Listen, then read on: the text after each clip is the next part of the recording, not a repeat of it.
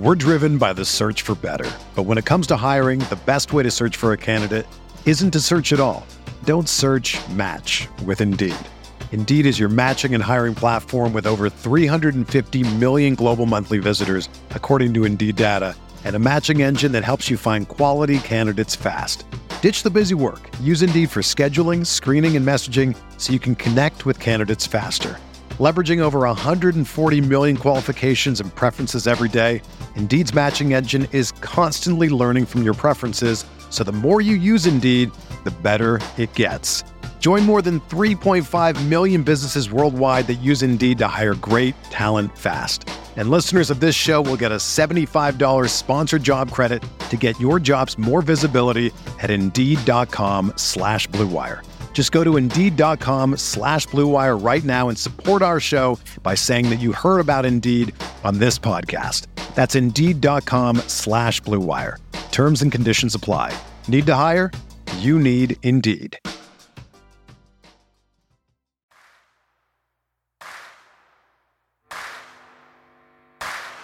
You're listening to Setting the Pace, your go to Pacers podcast with Alex Golden and Michael Facci. Ball loose. Lance, give me Stephenson one, Lance. three. Got Give me one, Lance. Stephenson ties it with 1.6. Duarte, he knows where the clock is, lets it fly and hits again. Halliburton at the buzzer. Captain Crunch with another one. Brogdon goes inside and Turner finishes. Halliburton leaves it off for Bitadze. Go, go. Good job. Oh, what a move by Hield. He lays it in.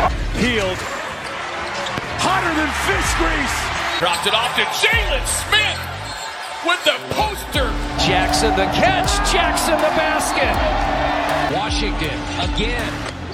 Five of them. Pacers got the steal. Outrunning is Brissett. Pounds it home. It's it to Taylor. Taylor missed it. Tips it in. Warren lets it fly. Yes! TJ Warren is not human! Halliburton gonna slam it at the other end. Pacer Nation, what is going on? Welcome back to another episode here of Setting the Pace. And the man that you guys have missed, as he's been absent for, uh, I think, two and a half weeks almost, Michael J. Facci is back, ladies and gentlemen. Let's hear it for Michael J. Facci, everybody. Facci, congratulations, man. How's the married life? Woo! Ah, man, I'm back. And uh, hey, marriage life, it, it- it's treating me good. But at the same point, man, I miss talking Pacer basketball and the outcome of what's been on the court. I mean, that I haven't missed. We asked for a tank, we're getting a tank. But I miss talking about the team, interacting with you guys. Man, it feels good to be back.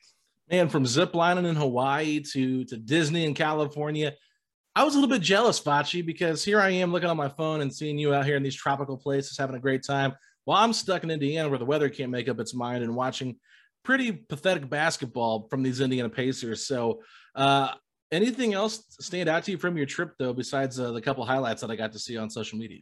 No, I mean, look, yeah, we, we I did an amazing snorkeling trip where I got to, you know, snorkel with like some fish I've never even knew existed. I mean, the water was so clear you can only get there by boat, which is probably why the reason, you know, the water's clear because unfortunately humans couldn't ruin that, couldn't pollute that. So it was unbelievable to be swimming amongst like fish that you could only dream of, uh, you know, interacting with crazy turtles and just all this stuff that was in the Hawaiian water. Uh, if you can ever have an opportunity to go to Hawaii, I highly recommend it for everybody. It was the trip of a lifetime. You know, perfect spot for a honeymoon. But if you could ever make it over there, uh, definitely it's worth it. And one of the good perks over there, if you're a sports fan, since there's six hours behind us, all these NBA games were starting at like one o'clock in the afternoon. So you know that that was uh, really fun and just it was good to have some entertainment early on. Absolutely. Then be able to enjoy the evening without having to worry about watching basketball. So, Mhm. That is definitely a plus. So, Facci, let's get right into it today. Uh, we've got a mailbag podcast. We've got uh, a lot of questions. So we're going to make it a two part episode once again. But before we get into that, we have some news to share. And that is not only is TJ Warren done for the year, which would happen, uh, have been announced last week, Myles Turner done for the remainder of the season. I know there had been some hopes that Turner would return this year just so we get a chance to see him playing with Tyrese Halliburton. But as this team is heading into a complete and total tank for the rest of the uh, regular season, we will not see Myles Turner back this year. Facci, what are your thoughts? it was a move that had to happen. Like, look, I wanted to see. I mean, for for weeks, I was saying, man, I want to see uh, Myles Turner play with you know, Isaiah Jackson alongside that. Then it was like, I definitely want to see him play with Halliburton and Buddy and see see if we can have like the real you know mix of these players of what the true core could be. Also, I wanted to see Myles as just the featured center. It's something that we talked about for, for years, and people have always speculated with almost like a conspiracy theory is, hey, could this guy be, you know, dominant as only center or whatever it was? We didn't get to see it this year, and it's an unfortunate. But when we're when we're asking for a tank, something like this had to happen. So to shut down Turner, it's a move that you know I'm sure he would love to play out there. I'm sure he's probably itching to get back, but it's more important to get him healthy. He's going into a contract year. So I'm sure it was a, a mutual agreement over there of A, we don't want to worsen your your injury or anything as you're going into you know the biggest year of your career. But also for the Pacers, they're competing for, you know, as high of a draft pick as you could possibly get. And bringing back Myles Turner probably is going to bring more wins, but also at this point, hey, let the youth develop. So for Turner, it's really unfortunate because now this is the last two seasons he's missed essentially the last two months of the year. So uh, mm-hmm. it, it's really been unfortunate, but he's got to get healthy. Well, let me ask you this because I had some friends, you know, kind of pose this question to me or, or pose this thought. You know, basically, Turner could come back if he was healthy. Do you think, or Turner would come back? Um, they think he's healthy enough to come back if the season mattered, I should say, but they don't feel like the season matters. So he is healthy, but he's just not returning because the season doesn't really matter at this point. I guess maybe because of the way uh, Woj worded it, that would kind of imply that that could have been the case. But do you think that Turner is actually 100% healthy and ready to come back? You know, maybe we can't say he's 100%, but do I think that Myles Turner could be like 90 ish percent? I do. Yeah. I do. I think that in a, in a lost season, why would you risk it throw him back out there, and then maybe if something happens, all of a sudden we got another TJ Warren situation on our hand. I mean, remember the term stress reaction over there. So it's not like a fracture or anything like that, but it could definitely worsen. Um, and at this point, I, I think that it just makes sense to shelf Turner in a lost season. But I do think if the Pacers were heading towards the playoffs, in my gut, and like I said many times in the show, I'm no doctor, but I do feel like we would be able to put him out there. Well, Dr. Fauci is back, ladies and gentlemen. Never that. but no, I will say this. I mean, whether he would come back or not, I just keep going back to what Jay Michael said. And I'm sure you remember this after I very much do. After the Halliburton trade, we had Jay on to talk about Turner, and he said Turner was like, No, nah, I'm not playing, I'm not 100 percent And they're like, What? And he was like, Yeah, he's like, unless I'm 100 percent I'm not gonna play. And so that to me kind of like has always stuck in the back of my mind. And he mentioned Brogdon was the same way. So, you know, I mean, there's a possibility that these two guys really just don't play unless they're 100% healthy, especially at this point. But I think the biggest thing is they're trying to tank. You're going into a contract year with Myles, like you said. He wants an extension. The Pacers have not really said one way or the other if he's here long term or not. So it's all just kind of up in the air. But Facci, um, you know, this just gives more minutes for Goga, for Terry Taylor, Isaiah Jackson, and, and of course, Jalen Smith at the five as we kind of wrap this season up. So, um, any final thoughts on this before we get into our mailbag? No, I would just say for Turner, it's a shame. It really is because man, I I've, I dove into some of the numbers and he's only played over 65 games in two of the seven seasons in the NBA. Mm-hmm. And you know, look, guys don't play 82 games anymore. That that's long gone. But we've started to then be like, okay, like, well, what about 70? Could you play 70 games or 72 games, anything like that? And the last couple seasons, uh, Turner's actually played 80. I want to say it's 89 games in the last two years. So essentially, that's almost like missing a full season. Yeah, I uh I did the math on it and I talked about it a little bit while you were gone. I think it's close to 42% over the last two seasons, how many games that he'll have missed total.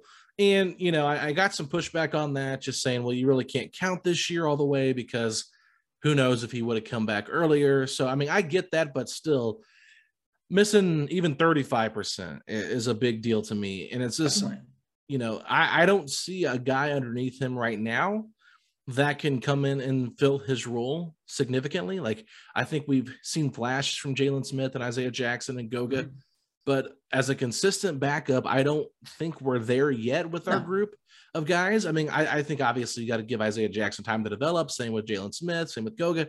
But right now, I just, you know, Goga's going to be in his fourth year next year. I'm just, he might be able to play well a couple of games here and there, but I don't feel like he's definitely at the same level as Myles. So I think this Pacers team, if they're going to keep Myles, they really need to make sure that he's healthy and they really need to find a way to utilize him the best of his abilities so he doesn't get hurt. I think, unfortunately, he's had a lot of foot injuries over the last three years ankle injury, toe, and now he's got the stress reaction. So it's just one of those things you got to monitor, you got to pay close attention, and you got to decide is he worth the money? Is extending him worth it? Are these injuries a concern or not?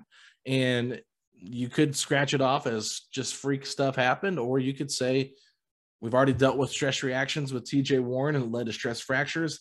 We don't want to go down this path with Myles. Let's move him in the offseason. I think you can play both sides of it, but personally for me, I think the best case scenario for this Pacers team right now is to bring him back.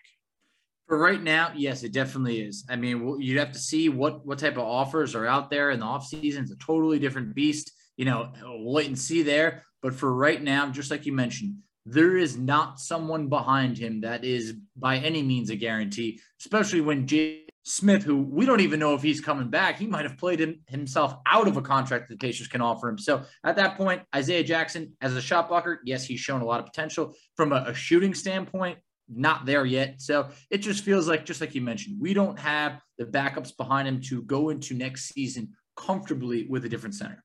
Absolutely. Well, let's take a quick break, Facci, and then when we come back, we will jump right into our mailbag questions. We're driven by the search for better. But when it comes to hiring, the best way to search for a candidate isn't to search at all. Don't search match with Indeed. Indeed is your matching and hiring platform with over 350 million global monthly visitors, according to Indeed data, and a matching engine that helps you find quality candidates fast. Ditch the busy work. Use Indeed for scheduling, screening, and messaging so you can connect with candidates faster. Leveraging over 140 million qualifications and preferences every day, Indeed's matching engine is constantly learning from your preferences, so the more you use Indeed, the better it gets. Join more than 3.5 million businesses worldwide that use Indeed to hire great talent fast. And listeners of this show will get a $75 sponsored job credit to get your jobs more visibility at Indeed.com slash BlueWire. Just go to Indeed.com slash BlueWire right now and support our show by saying that you heard about Indeed on this podcast. That's Indeed.com slash BlueWire. Terms and conditions apply. Need to hire? You need Indeed. All right, everybody, we are back to answer your questions here for the Mailbag Podcast. And you know what, Facci? I can't believe we didn't start the show off this way, but this is episode 400 for us. Wow. I mean, I guess we got all caught up in, you know, me coming back to Turner News, but episode 400, that is a milestone. I remember when episode 100 happened for us. I thought it was the biggest deal. If you asked me then, you're going to make it a 400, I would have said, ah, that sounds like a lot.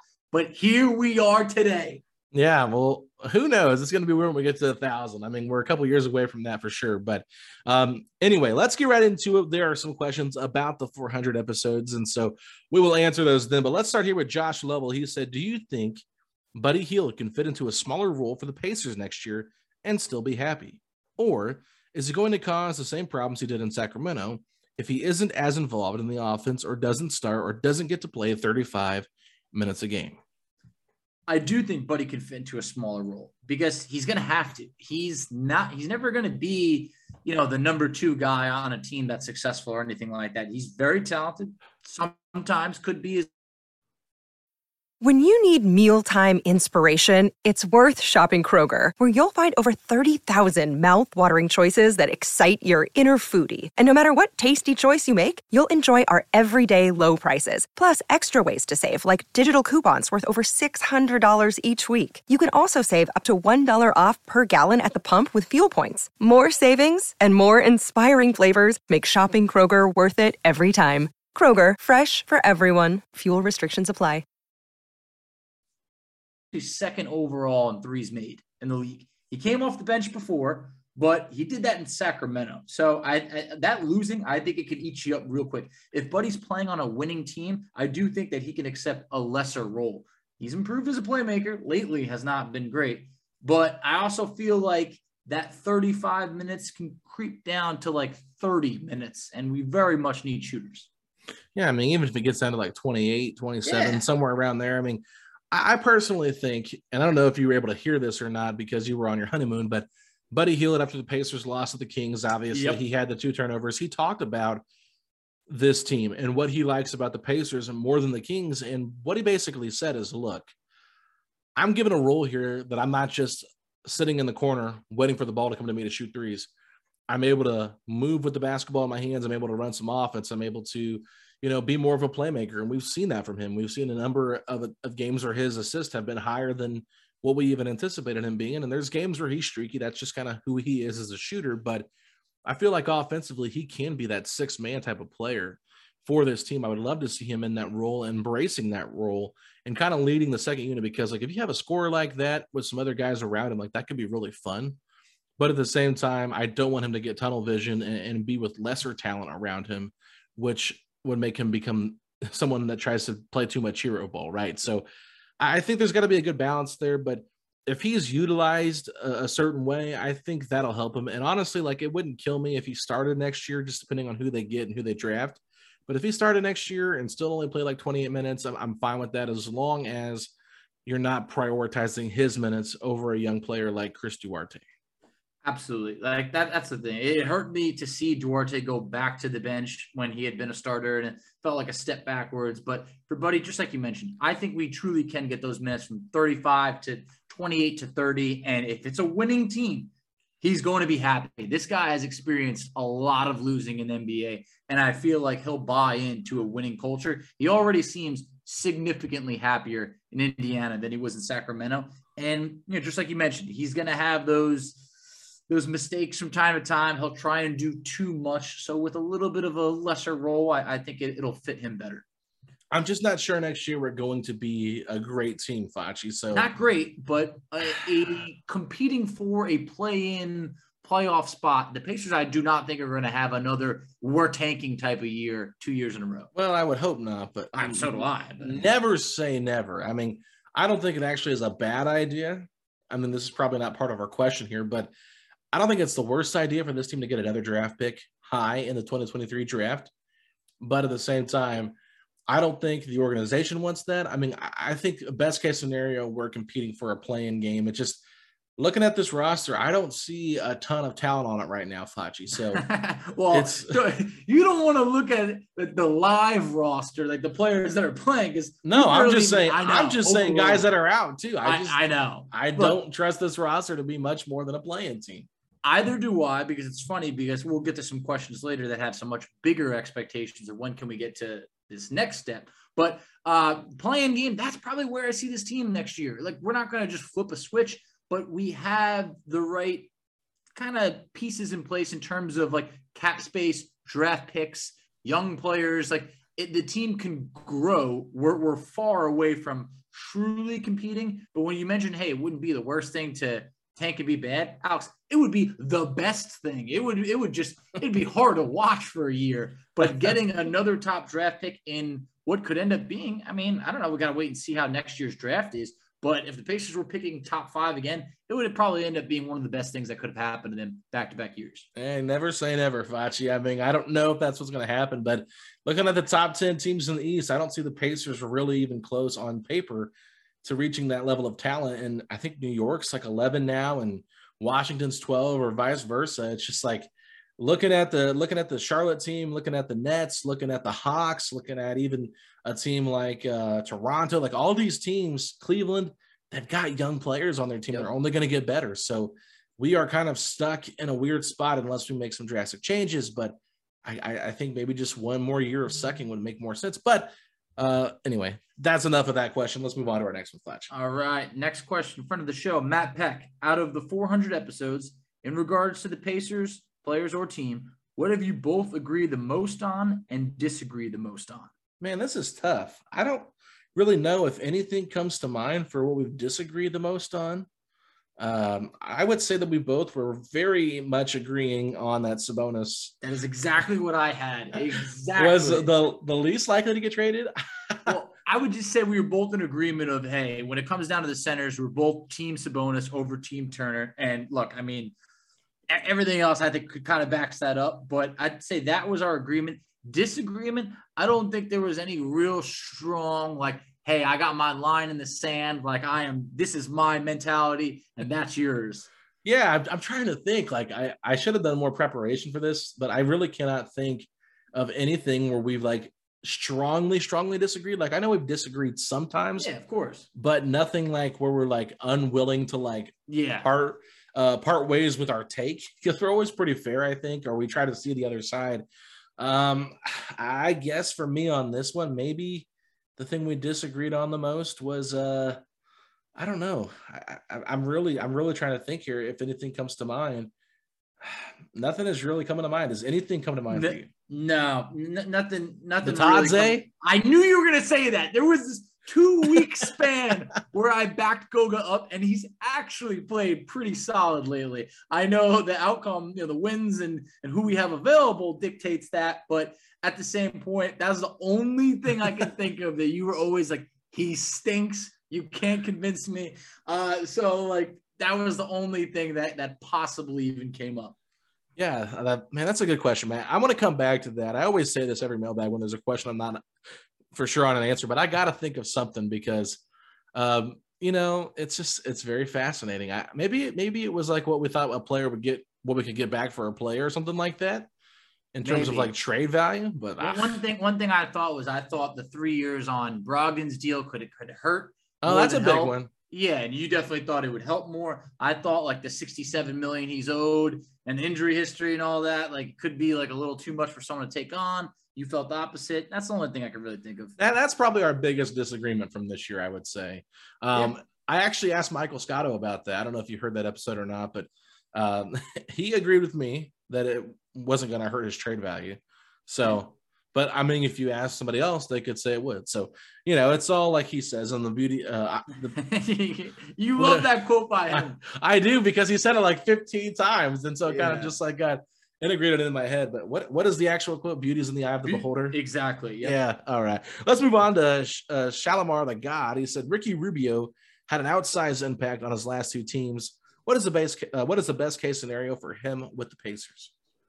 best case scenario is probably that his uh, salary cap number clears and he ain't coming he ain't coming back to Indiana. Look, I mean, the Pacers have too many point guards to begin with. You got Tyrese, you got Brogdon, you got McConnell. Do I just give Keifer Sykes a, a, a, you know an honorable mention of just mentioning his name? Because look, it, here's the thing: we got to clean up that point guard rotation over there, which means that Brogdon or McConnell, I, I think, need to need to go in the offseason. So I don't see a scenario where Rubio at, at his age where he's looking to contend and coming off of a torn ACL is coming to the Pacers. He's talented, but he's not getting younger. I think he signs elsewhere. Well, yeah, and I mean it's going to be really. I don't even know if he signs anywhere right away. Um, it's going to be difficult because he won't be able to play for a while. So yeah.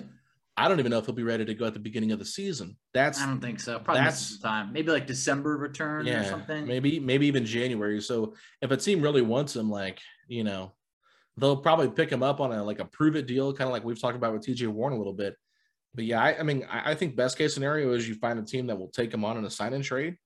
You know, get something back, maybe get a trade exception, maybe get a second round pick, like anything, any kind of asset you can get for him. But you know, salary cap space ain't bad either, Fudge. So yeah, uh, just depending on what they want to do with it. So I, I mean, that's the route I would lean salary cap, but sign and trade. It's just if he was healthy by the start of October, sure, but like with the uncertainty of knowing when he's going to be healthy, I think that is the biggest factor in that. So I don't think there's anything else to add to that.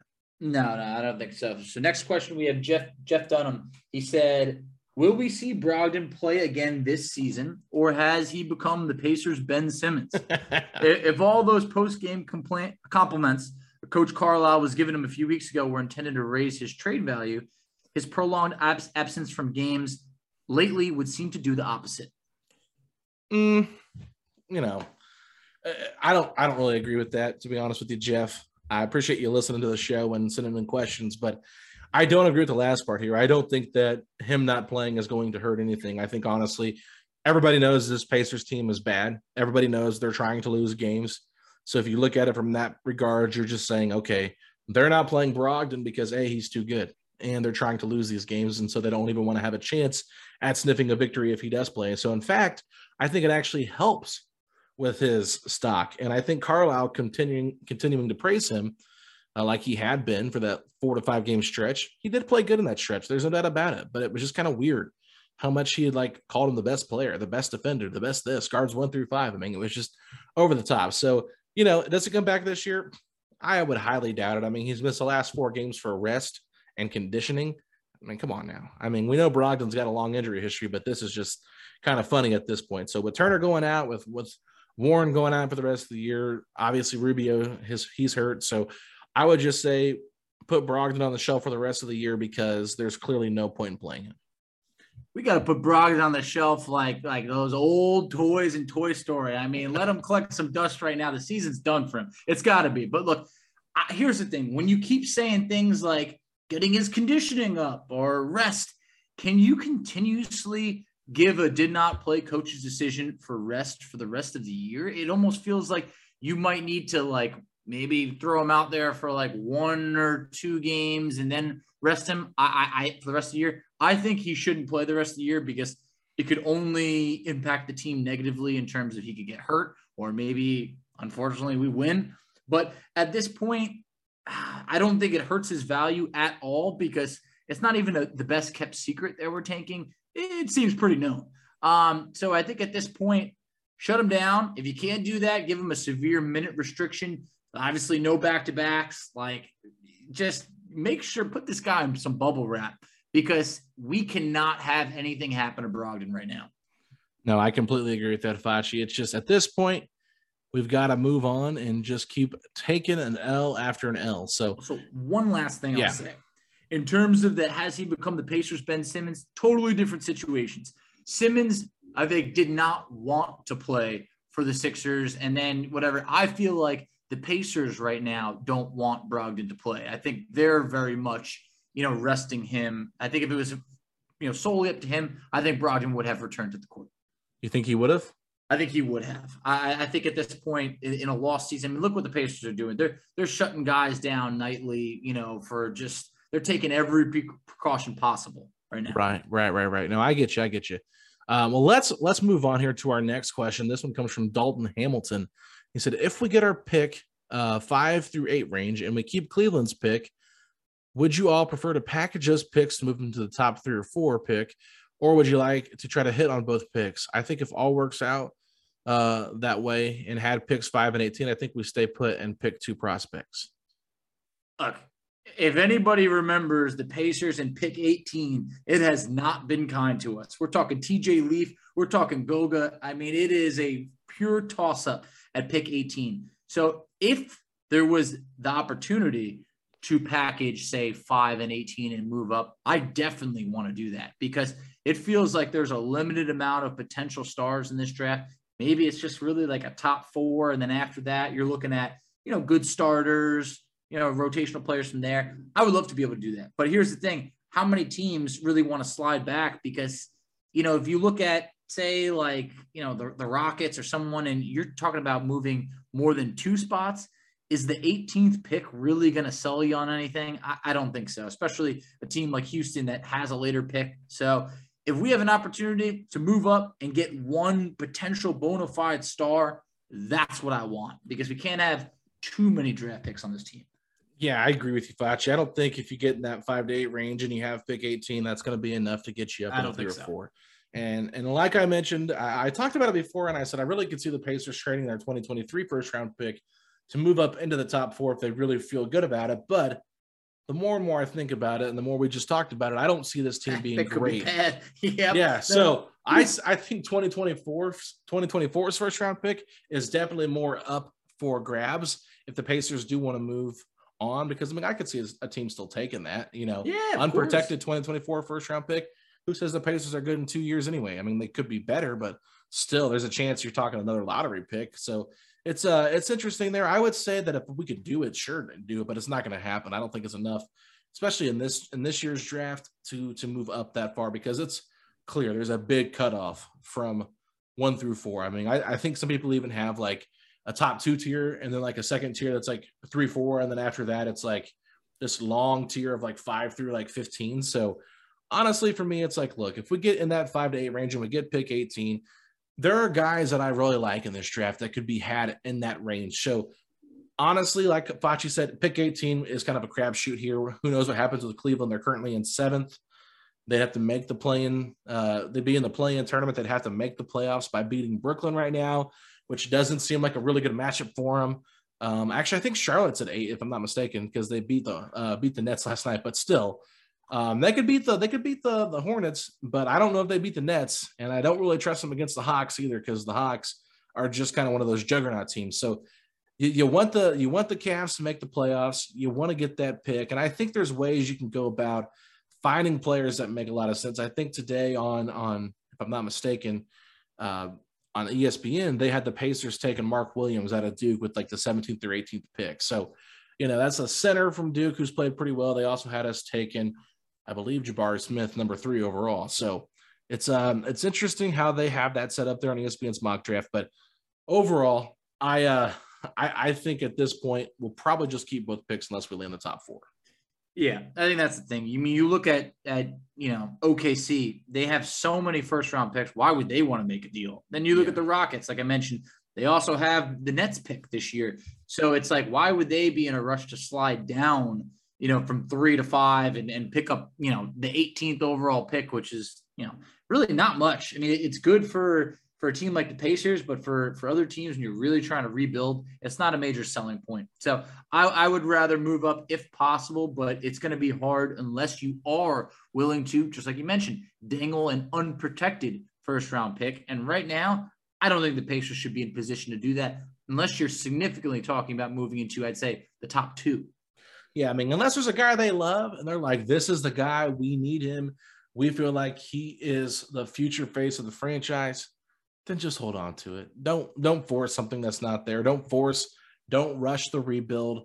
Um, just just be smart with it. So let's go to our next question, Facci. All right. Just when you thought you were done with them, here comes Jeff Dunham. He's back. He said, "How secure is Rick's job as the head coach? I hope very secure. But after three head coaches in three seasons, I'm not assuming anything."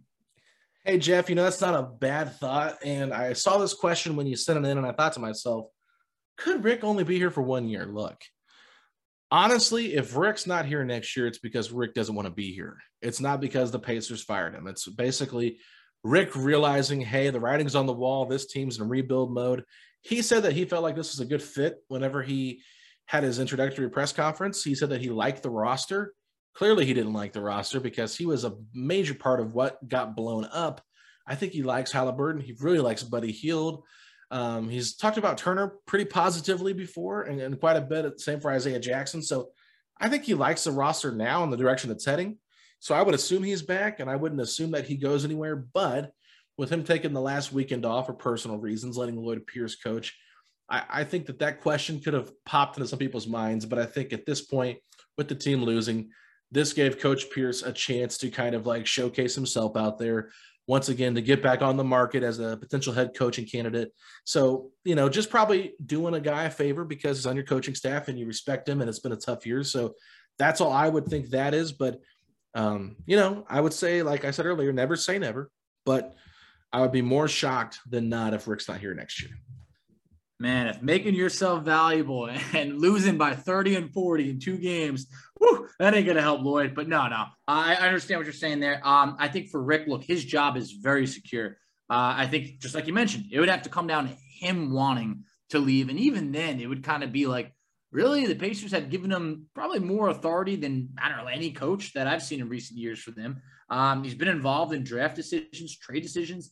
I imagine he's probably involved in every decision. Yeah. And I also feel like the organization cannot keep being on this treadmill of coaches where, you know, it's every year you're firing someone. Like they listened to the players on, on Nate McMillan. I feel like they thought, you know, hey, maybe the, this ship has, has, you know, sailed and we got to move on. Nate Bjorkgren, I think they made the right move there. But when it comes down to Rick, they made him like the top five highest paid in the league. Essentially, you know, tore down the team to, to build what he wants it to be. So I, I think at this point, yes, his job is very secure. I think even if they went through another year where it was rough, I think his job would be secure. I think you could hear some rumblings, but I think at this point, like the Pacers, this Carlisle and the ties to the Pacers, it runs deep.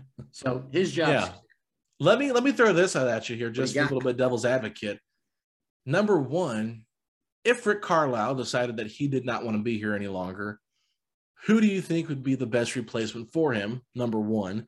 And number two, do you think the Pacers would consider trading Rick Carlisle to a team if they were willing to, if there was a team that was heavily interested in, in bringing him on, similar to what we saw happen with Doc Rivers when he left Boston for the Clippers?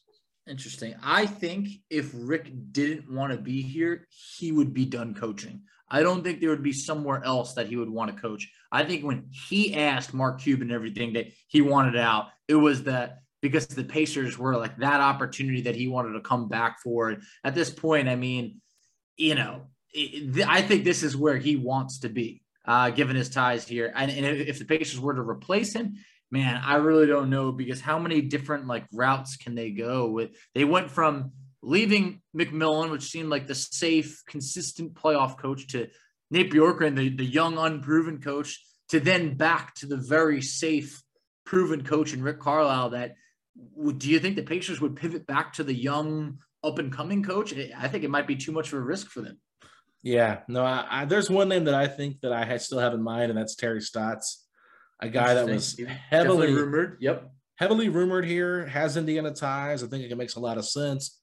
I think he was a good coach under Rick Carlisle as well, so has a lot of the same principles, same philosophies. But you know, look at what look at what Portland did when Terry Stotts was there. Like I know that they had some rough playoff exits, but he also had some incredible moments there and took them further into the playoffs than Rick Carlisle has since the last 10 years. So yep. Uh, I think that's a fair case for him over Rick at that point. But you know, I mean, I just throw it out there, just see what you thought. Uh, obviously, I don't know what coaches could be on the move at the end of the season. Obviously, Sacramento um, which would just be hilarious if the Kings wanted to trade for Carlisle, put it back oh, with yeah. Sabonis. Uh, I just can't see that. But no. I'm trying to think what other teams could be on the move in terms of looking for a new coach. Um, oh, we've heard rumblings that Quin Snyder could be looking to leave, but that's yeah. you know, he's not going to be looking to leave to go to Indiana. What uh, if, it seems like he's leave, you know, looking to maybe go to the Spurs or the Lakers. I've heard. Right. Yeah. So let's say Quin Snyder goes to the Spurs, Popovich retires. Okay, Carlisle, I say Pop to Indiana. I said, no, on, no, Pop yeah. retires. Carlisle to the Jazz. I mean, I could see a, it. They'd be a better team, you know. I, would he like but, Gobert? Uh, I mean, Carlisle throws some praise out. Yeah, he he throws praise out, you know, all around. So I, I can see him complimenting a guy like Gobert. But at this point, look, it, it, go where I know we're going completely off, but like at one point, Sam Cassell is going to be a head coach in this league. I, I don't think the Pacers. Are we sure? I mean, I've been I, wanting that for a while, but I just don't I, know. He's going to be a head coach, and I think he's going to be a good head coach. I just don't think the Pacers would, would roll the dice on Sam Cassell, but that man is next up. He's been waiting a long time, and I think he's going to be good. How big of a how big of a X factor was Jason Kidd for the Lakers? I, I mean, they won a championship. Look at them now. They they stink. And look, look at the look at the, the Mavs look good. I know. hey, so, I'm not saying I'm not saying I agree with it because I know he got a lot of criticism, but I'm just throwing it out there. Yeah, um, yeah. Obviously, there's bigger issues than Russell Westbrook. Could yep. that be part of it? I don't know because Frank Vogel is labeled as a defensive coach, but he's always seemed to have good defensive coordinators with him. Uh, mm-hmm. Dan Burke, number one, yep. and our defense didn't change a bit whenever he left, and then Jason Kidd leaves, and look how good the Mavericks defense is, and look at the Lakers. So um, just throw it out there, but let's do one more question to wrap up this uh this part of the podcast. We'll come back and answer some more but uh michael florence i kind of threw that question out there because michael florence's question asked if turner's coming back this season. Uh no he's not. It's already been reported. So uh we got these on sunday so that's probably why that happened. But dalton james chubb here he said out of um out of all 400 episodes what was your favorite moment? He said, My top two are recent, the one after we hired Rick, and Alex Golden's reaction to when we took Duarte in the draft and he had a complete meltdown. Love the show, guys. Here's the 400 more. well, definitely classics. I definitely remember, you know, when we got Duarte. I know I missed that episode, but I, I know yeah. you definitely did have an epic reaction, and you know, the the people never forgot it. You know, that that Moody train. I mean, you were the conductor, but uh, you know, um, also hiring Rick. I mean, yeah, that that was great. Big big day for the franchise. Hasn't paid off this year, but it it will. It will. Um, I would say for myself.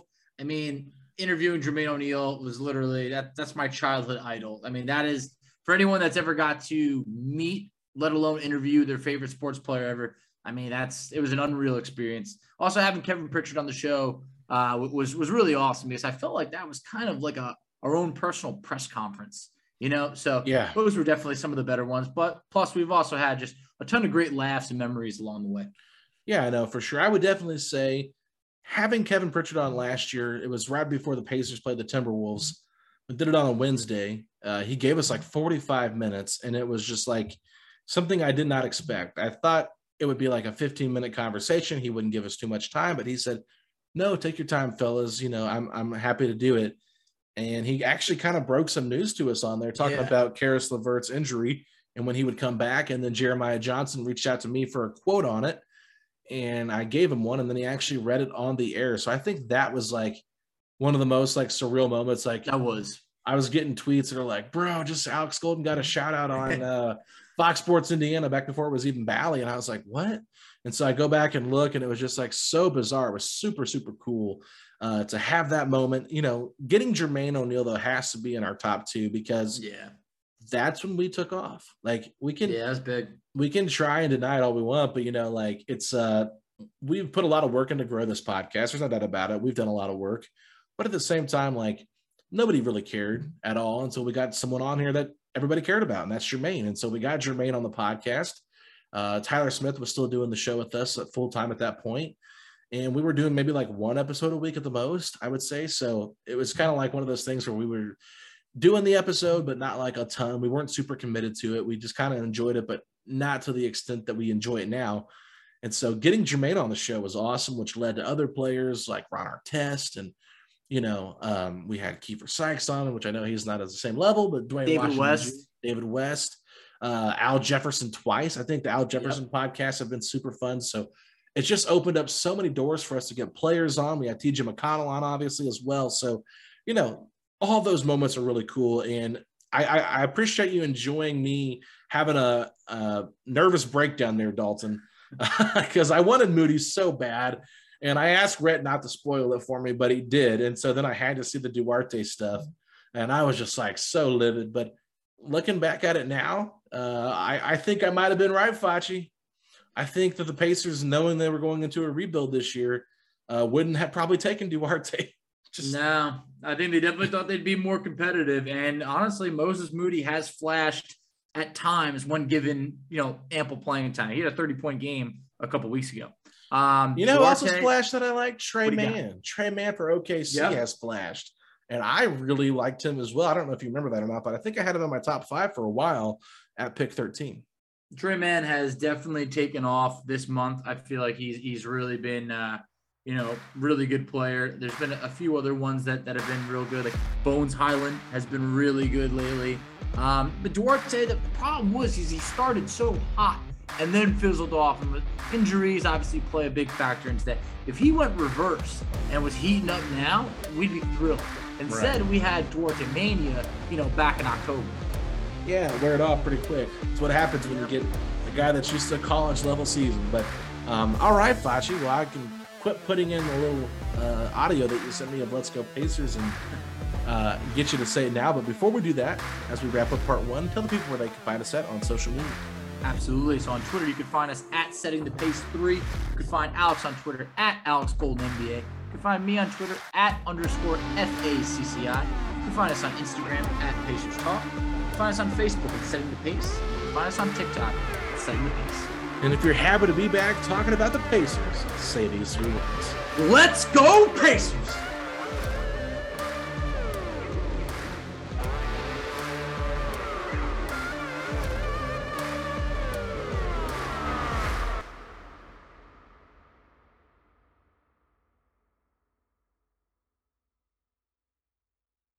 Everyone is talking about magnesium. It's all you hear about. But why? What do we know about magnesium? Well, magnesium is the number one mineral that 75% of Americans are deficient in.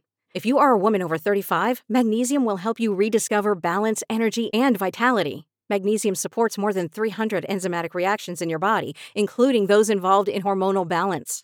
From functional medicine doctors to mental well being and female hormone experts, we all know that magnesium is the one mineral to improve all aspects of well being and health. But which one? Magnesium Breakthrough from Bioptimizers, the trusted choice recommended by leading experts with seven best absorbed forms of magnesium to ensure your body receives the support it needs for overall well being. Go to bioptimizers.com slash balance today and use code BALANCE10 for 10% off. Support your journey to wellness at B-I-O-P-T-I-M-I-Z-E-R-S dot com forward slash balance. Magnesium Breakthrough from Bioptimizers, your foundation to optimal health and vitality.